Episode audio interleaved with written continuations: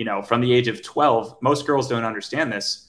Guys are watching porn at sleepovers all together. Like, and then they get a porn addiction at 12 years old.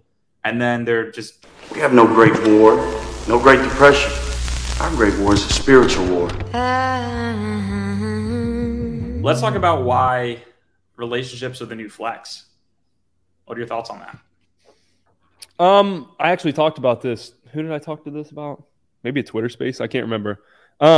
So if you think you're a guy and you got your shit together, you're the man, right? Like both of us, we're the fucking man, bro. We're both making top 1% men our age, right? How old are you? 25. Oh shit, I didn't know you're 25. So I'm 22.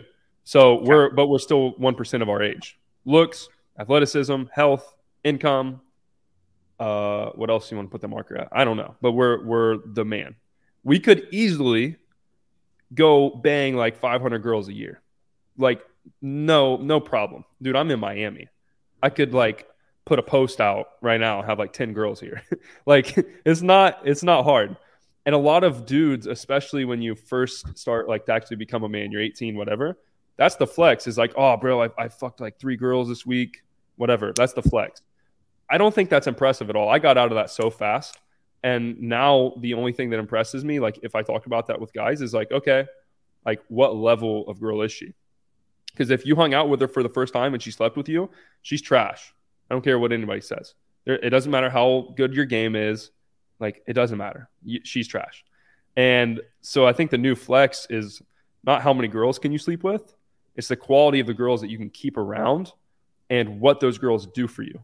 So, like, I think my girl is literally, like, the most beautiful woman I have ever seen in my life.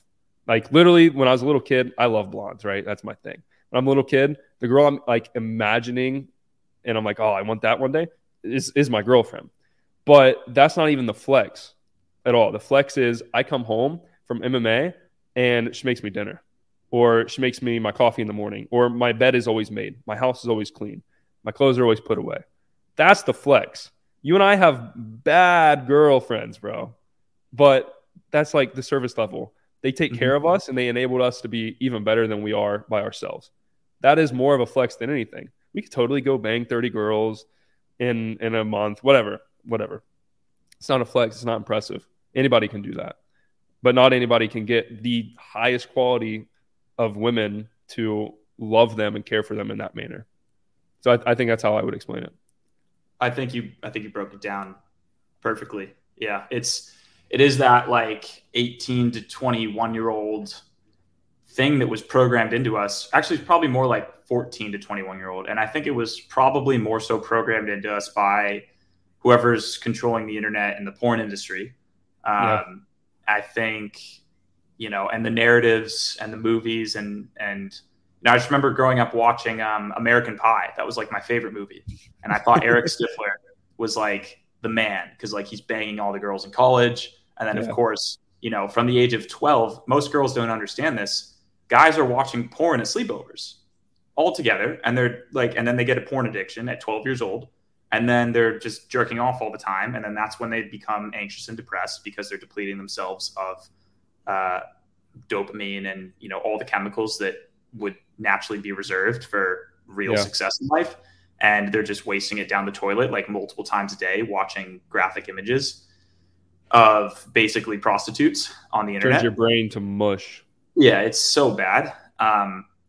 And it's very difficult to kick, bro. I have friends that still deal with this.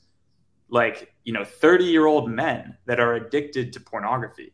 Like, and it's holding them back. And they also don't even know it's a problem. So that's the worst. That we're programmed to think this, and it ruins their relationship.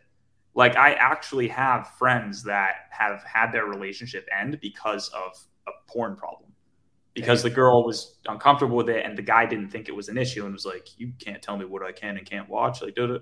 And meanwhile, you know, he's struggling financially and, you know, there's other problems there that come along with it. And so whoever programmed that hookup culture mentality into us is the dark force that we're fighting. And as soon as you can make the leap and realize that the thing is, and I'm sure you had your phases as well, Unfortunately, most men have to go through that phase to realize the light that it's not that cool. And I agree. Then once you've done it, and either you've done it and you've had the, you know, whatever 3 girls a week type lifestyle, or you just observe guys who are doing it and you just see how empty it is and how hurtful it is to women, and, you know, how it doesn't actually help you perform in life. You know, you're able to see what the real winners are doing, you know? Yeah. And that's, we're a part of that problem of like we think modern girls are not it, or I don't want to say trash, but just not the way. We're kind of that problem, dude. And I know I was like, when I was 18, I got cheated on by this girl in high school. I was like the last person to find out at my school, like the one in the relationship. I was the last one to find out. And like something else awful happened that night. So it was really bad. So I was like, okay, fuck this girl. I'm going to go on like a war path. And I did throughout. Before you explain that end of that story, why did she cheat on you? Or what was the situation? I have no idea. Honestly, I have no idea. Her dad was a preacher. Okay. So wait, so she was just out at a party without you or something? No, just so she lived like 45 minutes away from me. And okay. Keep in mind, I was like super poor, dude. I had the shittiest car. I was not the man then at all. Yeah, right. Yeah. Didn't look like this. Didn't have any facial hair. So I mean, I probably would have cheated on myself too. I was probably a loser. But I don't know. I know she just like met up with this other dude who was also a fucking loser now. He was kind of like one of the it's one of them like stereotypical. Yeah, like he was like a good athlete. And I was a good athlete as well, but I had all these other problems going on behind the scenes that then impacted everything. Like, didn't even have a cell phone until I was like 17. So how am I going to like text friends and whatever? So I guess I just didn't have the swag then. And this guy did. And she was like, okay, I'm going to go hang out with this guy. And then I heard about it. Oh shit. So this is college. This is college.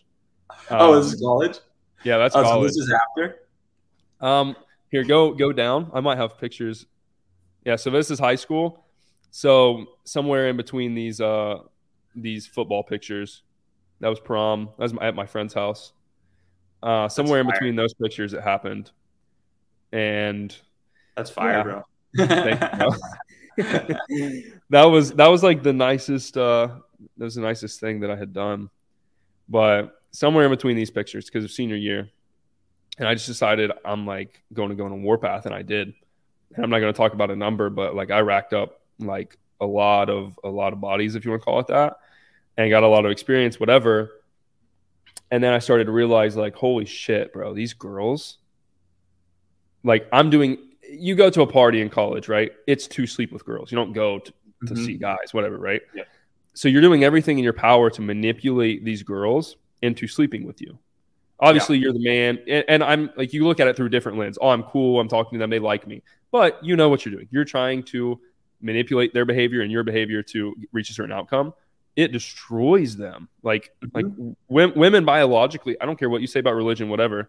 Biologically, you're designed to bond with the first person you sleep with more than anybody else. That's why we don't find a high body count favorable. It's biological. It's not anything else.